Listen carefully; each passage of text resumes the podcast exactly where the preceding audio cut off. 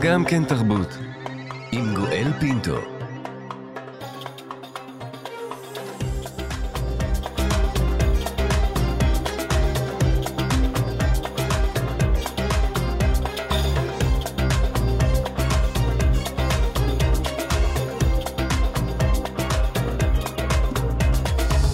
שלום שלום לכולכם, אנחנו כאן, גם כן תרבות, מגזין התרבות של ישראל איתכם בשבוע התשיעי, התשיעי כבר, למלחמת שבעה באוקטובר, מנסים להשיג נחמה, להתאחד, להרגיש יחד בימים הקשים שעוטפים את כולנו.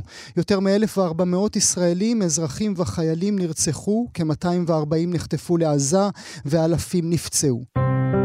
אנחנו כאן, כאן תרבות.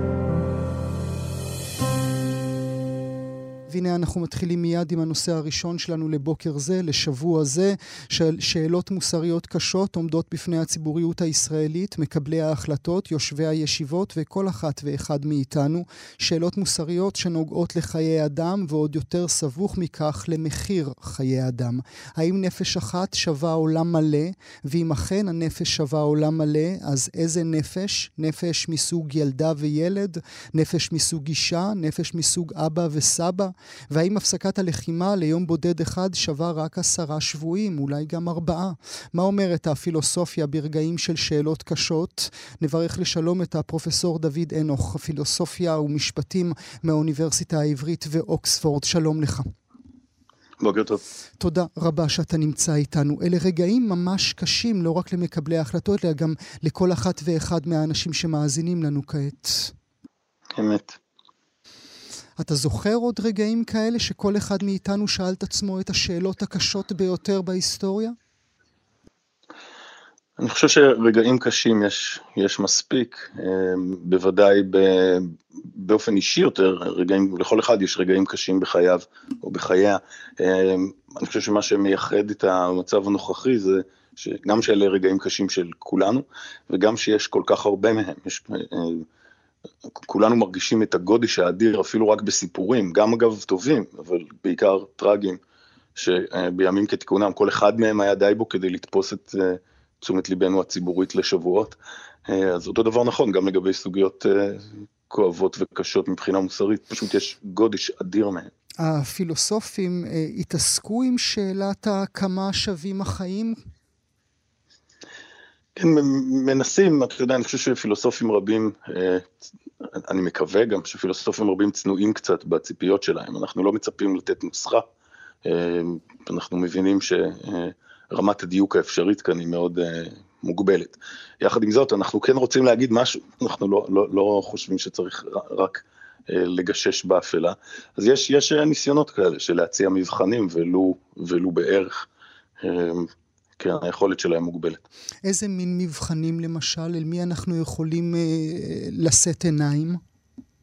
לעתים, לעתים מבחנים השוואתיים עוזרים. כלומר, אם, אם תשאל רק משהו כמו כמה, אה, אה, כמה בכסף שווים חיים, אגב, יש דיסציפלינות שמנסות לכמת את זה באופן יותר אה, רציני, כלכלנים למשל, או אקטוארים שמוכרים לך ביטוח חיים, נכון? Mm-hmm. אבל אנחנו מתייחסים אליהם אה, מנקודת מבט נגיד עמוקה יותר, אנחנו מתייחסים לניסיונות האלה כאל ניסיונות מוגבלים משהו. אה, אבל אפשר לחשוב לא על שאלות כאלה, אלא על שאלות השוואתיות יותר. כלומר, כפי שגם רמזת בפתיח שלך, לא על השאלה כמה חיים חייו של, כמה שווים חייו של אדם חף מפשע, אלא האם שיקולים מסוימים משפיעים על כמה שווים חייו. האם למשל זה חשוב כמה שנים עוד סביר שנותרו לו לחיות, או האם זה חשוב, האם מדובר בילד או במבוגר, או האם זה חשוב, כפי שאמרת, גבר או אישה בסיטואציה מסוימת וכולי, כלומר אפשר לשאול שאלות שהן לא השאלה שהיית רוצה איתה ללכת למספר מדויק, mm-hmm. אבל שבפירוש יכולות לעזור בשיקולים מנחים. ואנחנו תמימי דעים, או, או סליחה, נכון יותר לומר, האם, האם אנחנו אמורים להיות תמימי דעים אה, אה, אל מול העובדה שילדים שווים יותר ממבוגרים, ושנשים שוות יותר מגברים, ושגבר צעיר שווה יותר מגבר מבוגר? אז קודם כל, מרגע שאנחנו מגייסים מספיק אוויר לריאות כדי לעשות פילוסופיה, ולא רק להגיב באופן... אה, מהיר לאירועים נוראיים, אז שום דבר אנחנו לא תמימים, תמימי דעים לגביו, כן? כל סוגיה היא סוגיה שנויה, כל סוגיה מעניינת היא שנויה במחלוקת, אה, ודאי הסוגיות ש, שהזכרת, ואגב, יכול להיות ששווה להבחין ביניהן. אני לא, לא בטוח שהייתי מדבר דווקא במונחים האם החיים של ילד שווים יותר מהחיים של מבוגר, אבל כן הייתי שואל האם יש טעם להציל ילד לפני שמצילים מבוגר, כלומר יש קדימות לאו דווקא בערך החיים שלהם, אבל בפעולה הנצרכת כאן. ולגבי המקרה של ילדים ומבוגרים, אני, אני הייתי משיב שכן, בעיקר מהנימוק הבא, כשאנחנו מדמיינים באופן נוראי כל אחד או אחת מאיתנו את עצמו במצב כזה שבו הוא נמצא עם ילדיו כחטופים בידי החמאס, אני חושב שכל הורה אה, ישמח, טוב, ישמח זאת מילה מטופשת כאן, אבל בוודאי יבחר אה, להעמיד את אה, הצלת ילדו בקדימות, נכון? זה אחד מהדברים שאנחנו מצפים. על פניו אפילו, על פניו, כן. נכון. זה מה שלא אומר שהערך של החיים של הילד גבוה מהערך של... אבל זה בהחלט כן אומר משהו לגבי הסדר הנכון בהצלה, כן? וזה, אז זה נראה לי נכון לגבי... לגבי ילדים. אפשר להכיל את מה שכל הורה היה עושה כאן, להכיל את זה ברמה הלאומית. לגבי נשים וגברים, אני חושב שה, שהסיטואציה היא שונה לחלוטין. אני חושב שקדימות מסוימת היא מוצדקת כאן, אבל היא מוצדקת באופן נגזר, לא באיזשהו אופן בסיסי, אני לא חושב ש... ש אני לא חושב שחיים של נשים שווים יותר מחיים של גברים, וגם לא מאיזשהו מין טעם, אתה יודע, לפעמים אני חושב שיש, נותר ברקע איזה מין קוד אה, ג'נטלמני כן, כזה. כן, כן. אה, אה, אתה אומר ג'נטלמני, אני, לא אני, אני רוצה לומר שוביניסטי, כן? זה באזורים האלה. כן, ההבחנה בין השניים לא תמיד ברורה. אמ, אז אני לא חושב שהנימוקים האלה הם הנימוקים הנכונים, אבל אנחנו כן יודעים, אנחנו חשדנו אולי תמיד, ועכשיו אנחנו גם יודעים בוודאות, שבמהלך האסקלציה הנוכחית, נשים חשופות לסיכונים מסוימים שגברים חשופים אליהם פחות. ו, ו, וזה בוודאי קריטריון לגיטימי ביחס קדימות בהצלה, נכון? Mm-hmm. להציל את מי ש... ש חשוף לסיכונים גבוהים יותר באותו, באותו רגע. אז, אז, אז אני חושב שכן צריך לתת קדימות גם לילדים וגם לנשים, אבל מנימוקים, מנימוקים שונים. לגבי לתת קדימות למי שנותרו להם עוד שנים רבות, לעומת למי שלא נותרו להם שנים רבות, זאת שאלה מאוד שנויה במחלוקת, היא עלתה אגב גם לאחרונה אה, בשאלה על יחסי קדימות במכשירי הנשמה במהלך אה, הימים הקשים יותר של מגיפת הקורונה. אה, ואני מודה שלגבי השאלה הזאת, אני לא בטוח מה אני חושב עד הסוף. אני חושב שכן צריך לתת קדימות מסוימת למי שכפי שאנחנו אומרים לפעמים כל החיים עוד לפניו, לעומת מי שכבר ממילא לא נותר לו זמן רב, אבל ברגע שאתה מגיע להבדלים פחות מובהקים, אני לא בטוח שצריך להציל מישהו בן 30 לפני מישהו בן 34, כן? Mm. אה, אז זה יותר מורכב, אני חושב. אני עוד רגע ארצה לשאול אותך, פרופסור אנוך, אה, אה, האם המוסר אה, הופך אלסטי בעת מלחמה, אבל עוד לפני כן, אמנם אתה לא עם כובע הפסיכולוג או הפסיכיאטר, אלא עם כובע הפילוסוף, בכל זאת אני אשאל אותך, מה בעיניך זה עושה לנו כיחידים וכחברה, שאנחנו בכלל מנהלים את השיחה הזאת, שאנחנו בכלל דנים בשאלות האיומות האלה? כן, זה נכון, אני, אני חושב שיש כאן, אה, אני חושב שיש שאלות שב, שזה רעיון מצוין לא לשאול כשאפשר. אני, אני חושב שזה נכון הרבה פעמים בטרגדיות אישיות, יש כל מיני בחירות טרגיות שבסיטואציות נוראיות אולי אין ברירה אלא לבחור, אבל שחלק מהחשיבות של לחיות חיים מוגנים יחסית, זה בדיוק, בדיוק לחיות חיים שבהם אתה גם לא נזקק לשאול את השאלות האלה. אה, ואת ההגנה הזאת, ההגנה הזאת ניטלה מאיתנו.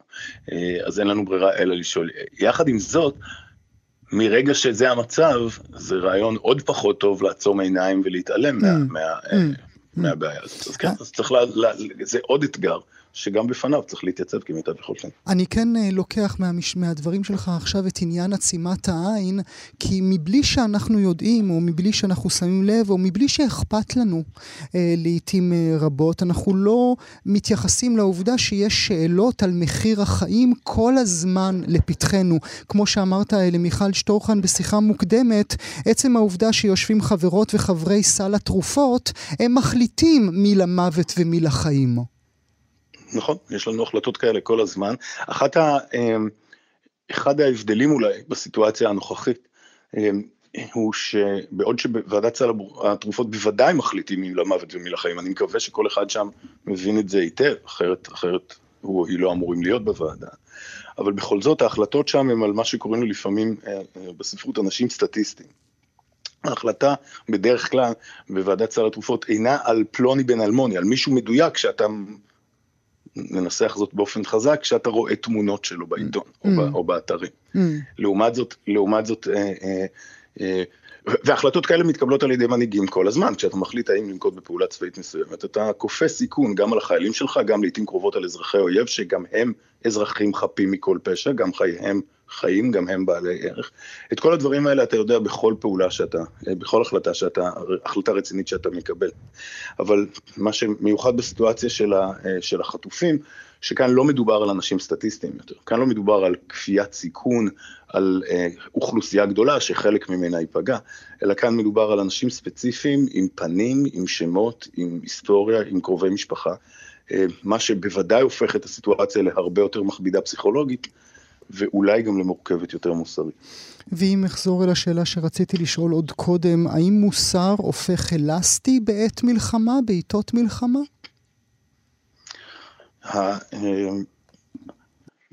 בפילוסופיה אנחנו לעיתים קרובות חשדנים כלפי מטאפורות, אה, אז צריך לשמוע קצת יותר למה אתה מתכוון באלסטיות.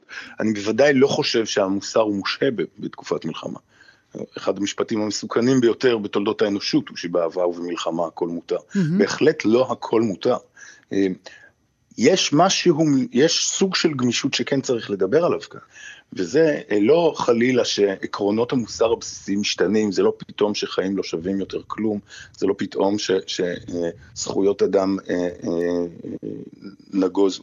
מה שכן נכון, זה שהמוסר רגיש לנסיבות, mm. לנסיבות שונות. יש, יש פעול, בנסיבות קיצוניות מספיק, יש פעולות רבות שבימים כתיקונם לא היית מעלה על דעתך והיה אסור אפילו לבצע, בוודאי אפילו להעלות על דעתך. ושכשהמחירים גבוהים מדי, כשהנסיבות הן אה, מאוד שונות, אה, כבר אי אפשר יותר לפסול אותן באופן, אה, באופן גורף. אז זה המצב, אני חושב, שבו אנחנו, שבו אנחנו נמצאים, מצב שבו פעולות רבות שבדרך כלל בוודאי אי אפשר להצדיק, יכול להיות שאפשר להצדיק בנסיבות, בנסיבות, בנסיבות קיצוניות. אבל זה לא אומר משהו, הפרופסור אנוך, על סולם הערכים הפרטי שלנו, אם בעיתות אחרות היו רבות ורבים מזדעזעים מהתמונות שמגיעות מעזה, אה, היום הם הולכים ומתמעטים כי אנחנו נמצאים בסיטואציה אחרת. אז כאן אני חושב שבאמת צריך להגיד אה, מספר דברים. אה, ראשית, ב, ב, אה, אנחנו מבחינים לפעמים בין אה, הצדקה לבין פטור, בין נסיבות שהופכות פעולה שבדרך כלל אינה מוצדקת למוצדקת. זה נגיד הנסיבות הקלאסיות של הגנה עצמית, נכון? בדרך כלל אסור להרוג אנשים, בהגנה עצמית אולי מותר, בתנאים מסוימים ודאי מותר. זה מקרה שבו הפעולה היא מוצדקת, אבל גם במקרים שבהם מישהו פועל באופן שאינו מוצדק, לעיתים אנחנו חושבים שהוא לא אשם במלוא החומרה, משום שהנסיבות הן כה קשות. Mm-hmm. אני חושב שחלק מהאנשים, אנשים אומרים היום אה, לעיתים דברים כמו אין לי מקום בלב עכשיו, גם לקורבנות mm-hmm. חפים מפשע בעזה, וזאת נראית לי עמדה שגויה מוסרית, אבל אני יכול להבין בנסיבות קשות במיוחד, אה, ואולי גם לחשוב שזה פחות נורא אם חלק מהאנשים מרגישים כך. אבל זה לא, אה, עם זה לא מקבלים החלטות, כן? אה, כשמדובר על קבלת החלטות, ברור שצריך לקחת בחשבון את, אה, את מכלול השיקולים. ואז אני חושב שהתגובה הראשונית הנכונה צריכה להיות זעזוע עמוק.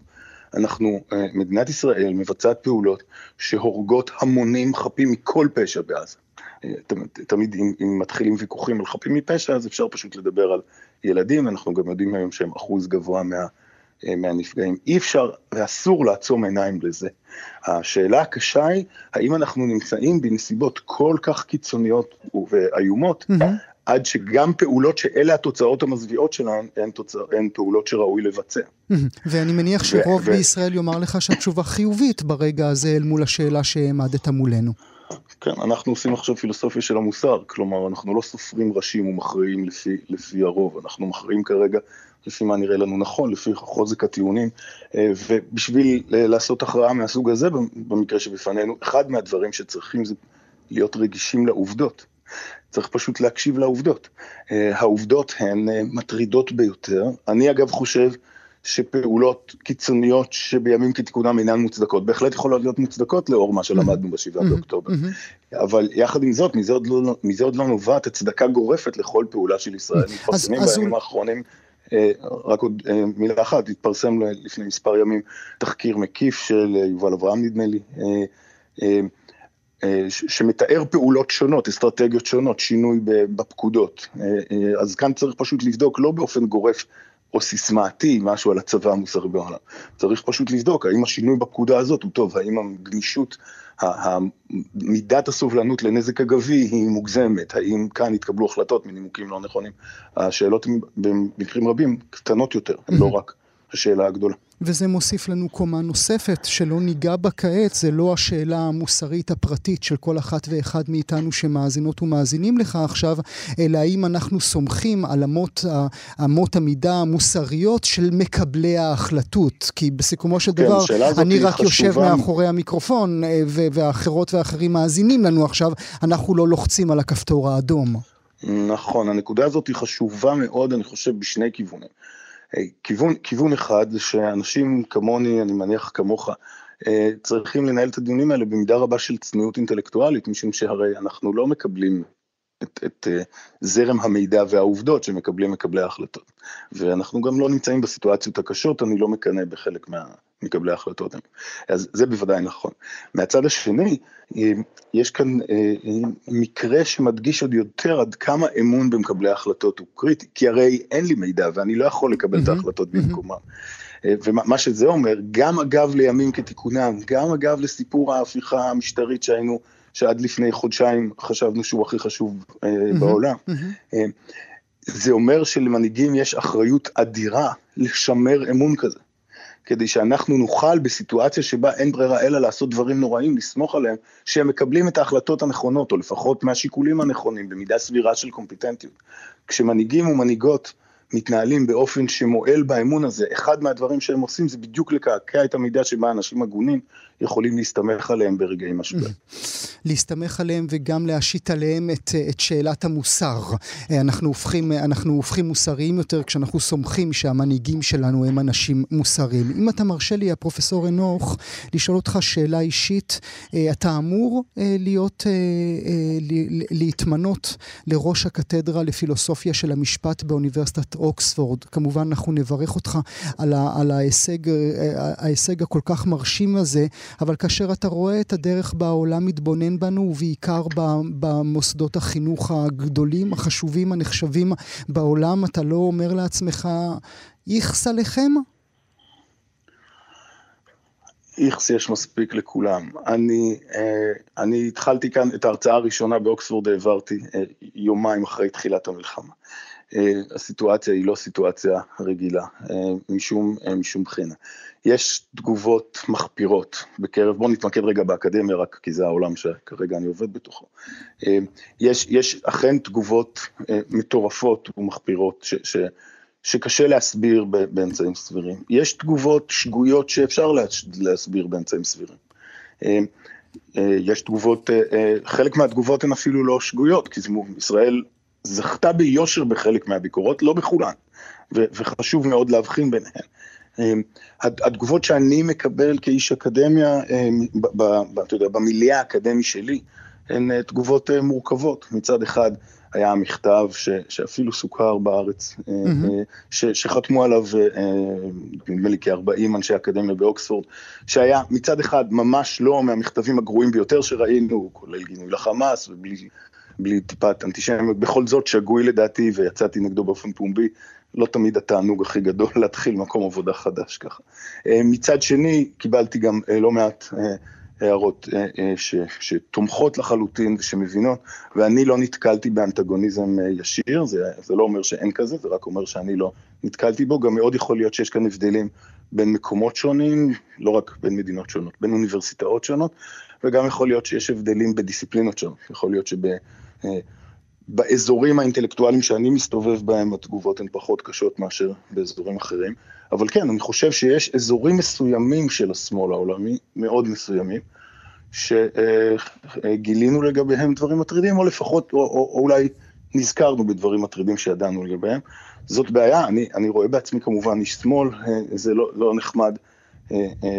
לא נחמד להיתקל בדברים, בדברים כאלה, אבל גם כאן צריך לא להגזים, זה לא כאילו אלה הן כל התגובות כולן, אפילו לא, אפילו לא קרוב לזה, וגם, וגם ישראל מקבלת תמיכה רבה, אולי אפילו מפתיעה בכמה היא רבה לאור התמונות מעזה, אז אני חושב שהתמונה היא יותר מורכבת. אני לא מכחיש שיש כאן בעיה רצינית מאוד, לפחות במקומות מסוימים, אני לא רואה שהיא כל התמונה. אנחנו נברך אותך, אה, פרופסור דוד אנוך, תודה רבה שהיית איתנו הבוקר. תודה לך. אנחנו כאן. כאן תרבות. אנחנו כאן מאזינות ומאזינים, גם כן תרבות. אם עסקנו כעת בשאלות מוסריות בראי הפילוסופיה, נשאל כעת מה בכלל שווה הפילוסופיה. אם תשאלו את שר האוצר שלנו, בצלאל סמוטריץ', הוא יאמר לכם שזהו תחום שצריך לשקול בכלל אם לתמוך בו. בואו נשמע את דבריו. אני מוכן להגיד לך איפה הכסף הגדול. איפה? בהרבה מאוד מקצועות לא מודדי צמיחה ולא רלוונטיים בהשכלה הגבוהה, אה, כמו לימודי פילוסופיה, אנתרופוסופית. אלה דברים שהוא אמר אה, בגלי צה"ל. דיקניות ודיקני הפקולטות למדעי הרוח באוניברסיטאות, העברית, בן גוריון, תל אביב, אריאל, בר אילן, חיפה, נד... נדהמו מהדברים האלה של שר האוצר. הם גם שלחו לו מכתב, מכתב בו הם כותבים, הדברים משדרים זלזול בבסיס הידע העשיר והחשוב שנוצר בפקולטות למדעי הרוח ומהווה את נשמתן של חברות דמוקרטיות ויצירתיות. לפני שנפנה לאורח הבא שלנו, רק נאמר כי על פי בדיקה שערכה ענת שרון בלייס, יש דווקא עלייה במספר התלמידים בחוגים לפילוסופיה, בגלל שילובים בין תחומיים. באוניברסיטת בן גוריון למשל חלה השנה עלייה במספר הנרשמים, 47 סטודנטים חדשים בשנה א', 123 תלמידות ותלמידים לומדים תואר ראשון ושני בחוג. גם בעברית מזהים עלייה, מספר הסטודנטים העתידיים ללמוד בתשפ"ד פילוסופיה או פילוסופיה עם שילובים שונים עומד כעת על כ-670. 670. נברך אה, לשלום את הפרופסור מאיר בוזגלו מן החוג לפילוסופיה באוניברסיטה העברית. בוקר טוב לך. בוקר טוב ושבוע טוב. שבוע מבורך. אתה שומע את דבריו של סמוטריץ', מה אתה אומר לעצמך? תראה, זה, זה, זה אומלל. אתה יודע, אנחנו בחוג לפילוסופיה עד עכשיו מחפשים את הכסף הגדול, אנחנו לא ממש מוצאים איפה הוא מונח, אתה יודע. כמה, מה, הפילוסופיה זה, זה דבר שעולה הכי פחות, זה לא מעבדות ולא... בקיצור, זה ביטוי שהוא מיסקונספציה מהיסוד, אני גם לא יודע מה הוא התכוון, פילוסופיה אנתרופוסופית, זה לא יודע, הוא זרק את זה, אבל מה שכן זה יושב על מיסקונספציה, שפילוסופיה זה מקצוע שהוא חילוני ואין לו שום קשר לדת ולאמונה ולהגות. וזה באמת מאוד מאוד רזה. אם אנחנו ניקח מהרמב"ם שמצווה ללכת ללמוד את אלפרבי ואבן סינה, את הרב סולובייצ'יק שהוא עשה דוקטורט על קאנט, ואת... uh, בחייך, זה באמת uh, רזה מאוד. אתה יודע, הרב קוק, שעסק ושלמד הגל, על כל פנים רואים ממש uh, עדויות שהוא ממש מתייחס להגל ומגיב להגל. אז זה, זה באמת, אה, יש מתח מאוד מעניין, מאוד מפרה, בין פילוסופיה לבין, אה, לבין אה, תלמוד וטקסטים קדושים וכיוצא בהם. יש מתח מאוד מפרה ומעניין, לא תמיד זה מנצח לכאן ולא תמיד זה מנצח לשם. אנחנו הרי בדרך לחנוכה עם יוון על כל ה... כל המשמעויות שלה, אבל אפלטון זה, זה, זה נסיך בעולם היהודי. הזוהר אומר שאנחנו ואפלטון מאוד מאוד קרובים. הדברים, התניא שמצטט את הרמב"ם, בקיצור, הדברים הוא, זה, זה טענה, בוא נגיד, זה לא, סמוטריץ' זה לא האיש לייצג את היחסים בין פילוסופיה לבין ההגות היהודית. כן, לא אבל, אבל, זה, אבל זה כן האיש כן. שיושב על השיבר, אם אתה מרשה לי, הפרופסור אה, בוזגלו. ואני תוהה, כשסמוטריץ' ודומיו מדברים נגד הפילוסופיה ומחברים אותה מיד בחוסר הבנה, אתה אומר רזה, כי אתה איש עדין ונחמד, המילים צריך, צריכות להיות הרבה יותר קשות. אה, אה, הוא מתכוון לתרבות החילונית הלא נחשבת. כן, אז כל הדיכוטומיה הזאת, אנחנו מקווים או שהוא יחזור בתשובה או שמישהו יחליף אותו. כי באמת זה אומלל, זה דל, בוודאי בקרב על התודעה. הרי אנחנו עכשיו לפני רגע ראיינתם את ידידי דוד אנוך. הקרב על התודעה מחייב לדעת את כל הסוללות בעמידה הזו ולדעת היטב את נבחי ההגות המערבית, החילונית והדתית. אתה לא יכול להתעלם מזה. אז, אז זה, זה בורות, זה בורות אומללה. שאני מקווה שהוא יתעשת, הרי הוא רצה לומר, ניקח את זה מהחילוני באיזושהי צורה של קונטרה. זה, גם בישיבות לומדים הגות, mm-hmm. זה לא כאילו עכשיו זה, אז, אז הוא, לא, הוא לא, לא יודע מה הוא התכוון, באמת. אז, אז בוא, אני... ננסה, בוא ננסה מכיוון אחר, אם אתה מרשה לי. כן. Uh, הוא כנראה מתכוון ליצרנות, הוא הרי מדבר על כך שהכסף הגדול, זה הציטוט מגלי צה"ל, הכסף הגדול נמצא במקצועות לא מקדמי כלכלה. האם תלמידה ותלמיד שבאים אליך לתואר ראשון בפילוסופיה, האם הם בעיניך יקדמו כלכלה באיזושהי דרך? בערך במהלך חייהם. אה, בוא, אז נחזור לרמב"ם. השאלה היא, למה הכלכלה, אם לא בין היתר למען תרבות והגות? השאלה, לא כל דבר אתה בודד אם הוא עוזר לי לרפואת שיניים או לא עוזר לי לרפואת שיניים. השאלה, למה כל זה? הפילוסופיה שייכת לאותם תחומים שמזינים חינוך. דרך אגב, יש אינטראקציות מאוד עמוקות בין פילוסופיה לבין מדע, בין מתמטיקה לבין פיזיקה ותורת הקוונטים. כל הדברים האלה זה חלק מיריעה שלמה שאתה לא יכול לחתוך אותה באופן מלאכותי.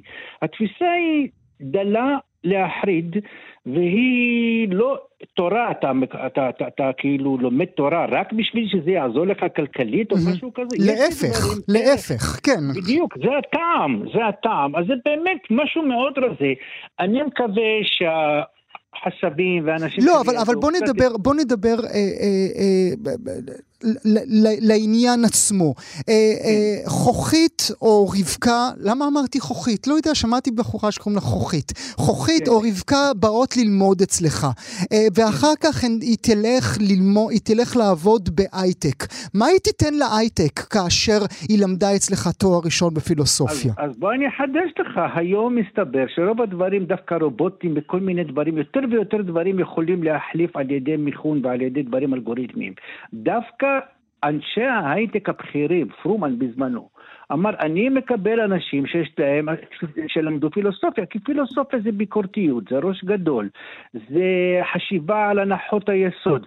מסתבר ששם זה יותר נדרש. אם אתה מנהל או מנהלת בית ספר ויש לך רקע בפילוסופיה, את מכירה חשיבה ביקורתית, את תדעי מה, לעזות, מה לענות לג'ודי באטר האומללה הזאת. Mm-hmm. בקיצור, אין ספק. עוד אחת מחותמות זה... המכתבים למיניהן, כן. כן, בדיוק, עוד אחת איזו תפיסה חולנית וריקה וזה, וחלולה.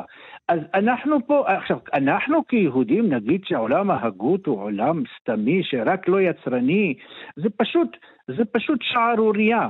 וזה מאוד עצוב שבאמת ככה נבחרי הציבור שלנו מדקלמים כל מיני mm. דיכוטומיות שאני לא יודע מאיפה הם קיבלו וצברו. זה הכל נובע מזה שאין לנו היום עולם ההשקפה היהודית. אתה יודע, יש פיוט יהודי, אני משוגע על פיוט יהודי, ניסיתי לעשות כמה דברים בתחום, לא כפייטן כמובן, אבל ניסיתי לקדם כמו שאתה יודע. Mm-hmm. כבן של פייטן, כן.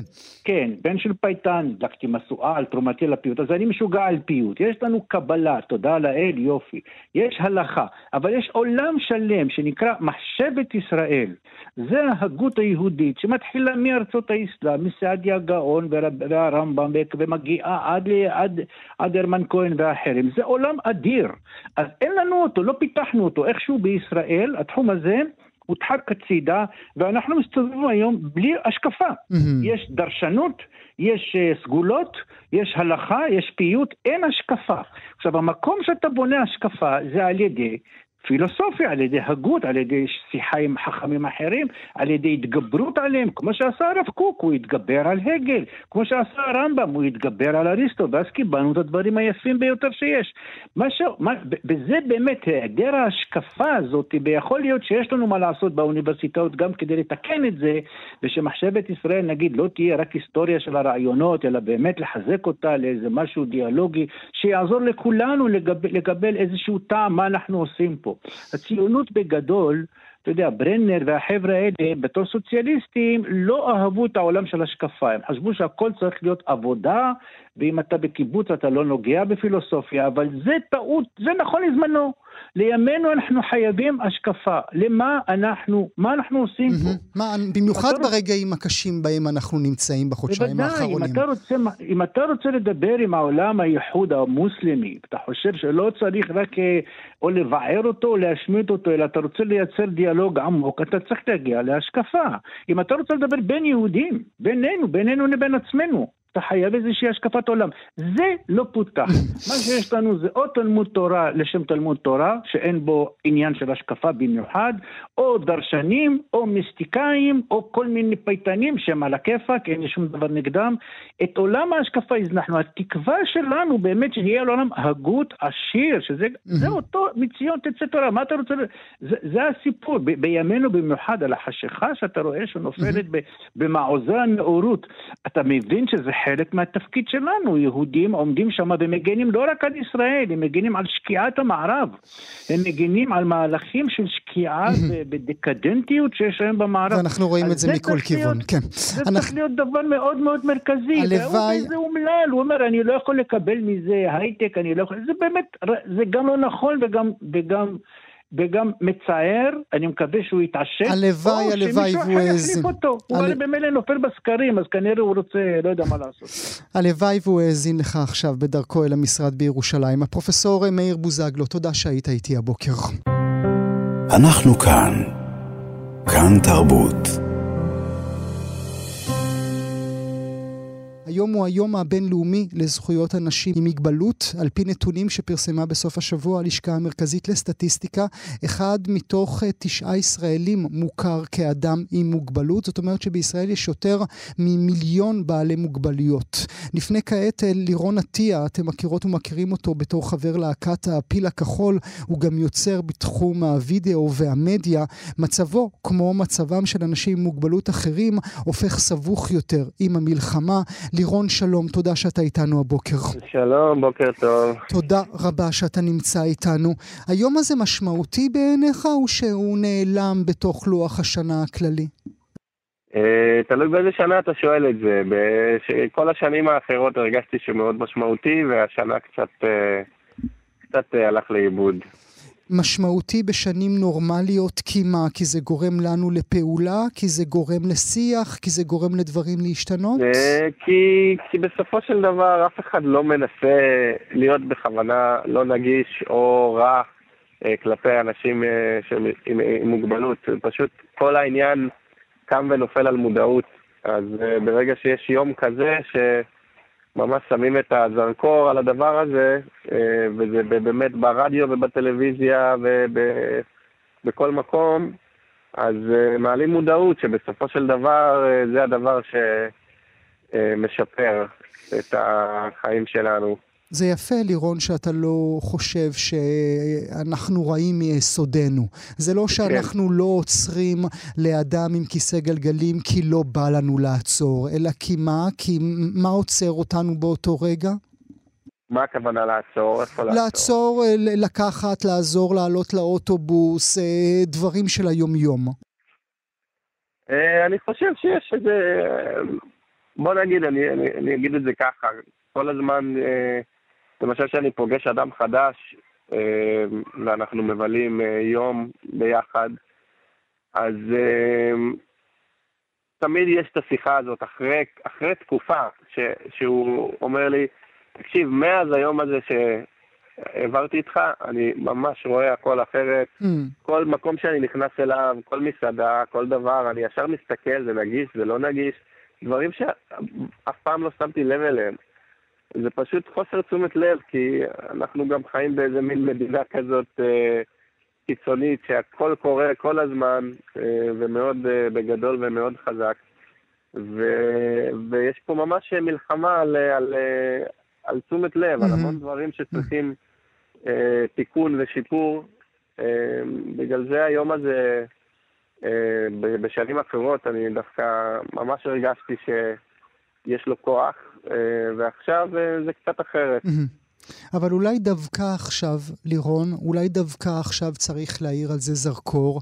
אני חושב עליך, אתה חזרת לעירך אשקלון, עוד רגע אשאל אותך למה חזרת לעיר שלך אשקלון כאשר היא נמצאת אה, במצב אה, קשה כל כך, אבל הסיטואציה, החודשיים האחרונים הופכים את החיים שלך, את היומיום שלך, לסבוך הרבה יותר. אה, כן, כן, חד משמעית. אני... כבר הלילה למשל הייתה פה אזעקה בארבע, נראה לי, בבוקר, לא יודע, לא שמתי לב כל כך לשעה ומשהו כזה. אמ, ואין, אה, אתה יודע, כאילו, יש לנו פה 25 שניות, 30 שניות, משהו כזה, אה, מרגע הישמע אזעקה. אז אה, אני למשל לא מספיק להגיע לממ"ד בזמן הזה. אמ, אז, אז למשל ב... בשבוע הראשון או שבועיים ראשונים, אז uh, הייתי בממ"ד כל היום, אתה יודע, כי, כי אין, אין אפשרות אחרת, אי אפשר להספיק uh, לעבור לכיסא וזה, ולנסוע לממ"ד ולסגור את הדלת, זה בלתי אפשרי בזמן הזה. אז בעצם מצאתי את עצמי uh, ממש גר בממ"ד, לא יוצא משם, ועכשיו שקצת האזעקות טיפה נרגעו, יחסית למה שהיה, אז uh, אתה יודע, אתה, אתה, אתה לא יכול להיות כל היום בתוך הממ"ד, אז כאילו, אני מוצא את עצמי דווקא הרבה יותר בסכנה מאשר uh, uh, בהתחלה. וכמוני הרבה אחרים גם. אפשר גם להניח שכאשר אתה מבלה שבועות בתוך הממ"ד זה חלל שבו אין את כל uh, הדברים שאתה צריך ליצירה ולאומנות שלך, אין... Uh, לא, אין שום דבר, כן, אין כלום, אין כלום. זה ממש uh, יום ללילה ליום ללילה. אבל זה היה המצב, אין... Uh, זה כאילו, לכולם היה קשה. Uh, uh, אבל כן, זה, זה חד משמעית. אז, ב, אז בעצם לירון, הבחירה שלך זה בין אה, לסכן את הגוף שלך כאשר אתה נמצא בחלל שבו יש את התרבות שלך, לבין אה, האופציה לאבד את הנפש שלך כשאתה נמצא במקום מוגן? חד משמעית, כן. זה, זה, זה בלתי אפשרי, זה באמת עשה אותי כל כך עצוב להיות כל היום אה, בחדר. אה, זה לא... אי אפשר, אי אפשר לעשות את זה לאורך זמן. מי עוטף אותך? אמ, אני יודע. הכלבים. הם מאזנים, לי פה את ה... יש לי שלושה כלבים. אתה יודע, לדאוג למישהו אחר זה תמיד עושה טוב. כן, כן, כן.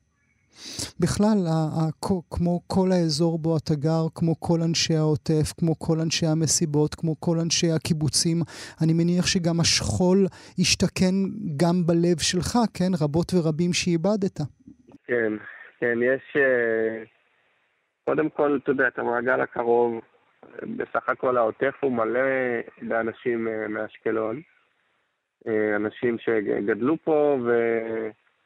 אה, רצו להוריד איזשהו הילוך ולעבור לאיזה מושב או קיבוץ אה, יותר פסטורלי ושקט מעיר. אז אה, הרבה אנשים שאני מכיר גרו שם, וגם משפחה, כאילו שעדיין מפונים, הרבה אנשים נרצחו שאנחנו מכירים, ויצא לנו מעבר למעגל של ההיכרויות, בעקבות המוזיקה של הפיל הכחול, באמת אה, להיות בכל כך הרבה אירועים עצובים, אה, להופיע בהלוויות וטקס גילויי מצבה וטקסי זיכרון ושבעה ואצל פצועים קשה בבתי חולים, ממש אה, כמעט כל יום אנחנו איפשהו, אה, קוראים לנו מישהו שאומר לנו אה, היי, אה, לא יודע, הבן שלי או אחי או, או מישהו שאנחנו אוהבים אה, נרצח, והייתם חלק מאוד משמעותי בחיים שלו, השירים שלכם, ואנחנו רוצים שתגיעו לשיר אה, לזכרו. ובאמת אנחנו מוצאים את עצמנו בתוך אה, איזשהו אה, שכול בלתי פוסק ולא נגמר, וזה... כאילו, עם, עם כל הקושי, אבל, אבל אני, אני אסייג, עם כל הקושי הגדול בדבר הזה, זו, זו באמת אה, זכות, ואנחנו אה, מברכים על, ה, על, ה, על האפשרות בכלל לעזור ולהפיץ אה, קצת אור ב, בתקופה הזאת. אבל העצב אה, קיים שם, אני מניח, אני ראיתי כמה הופעות שלך אל מול uh, פצועים. שם, שם עצם העובדה שהאדם מולך חי ומחייך ואתה, והוא אוהב אותך ואתה אוהב אותו בחזרה והמוסיקה שלך נוגעת בו, שם הם הרגעים של, של הנפש ששלווה יותר. נכון, כן, כן, זה... זה עצוב אבל פחות, כן. למה, ח... למה חזרת לעירך אשקלון בעצם?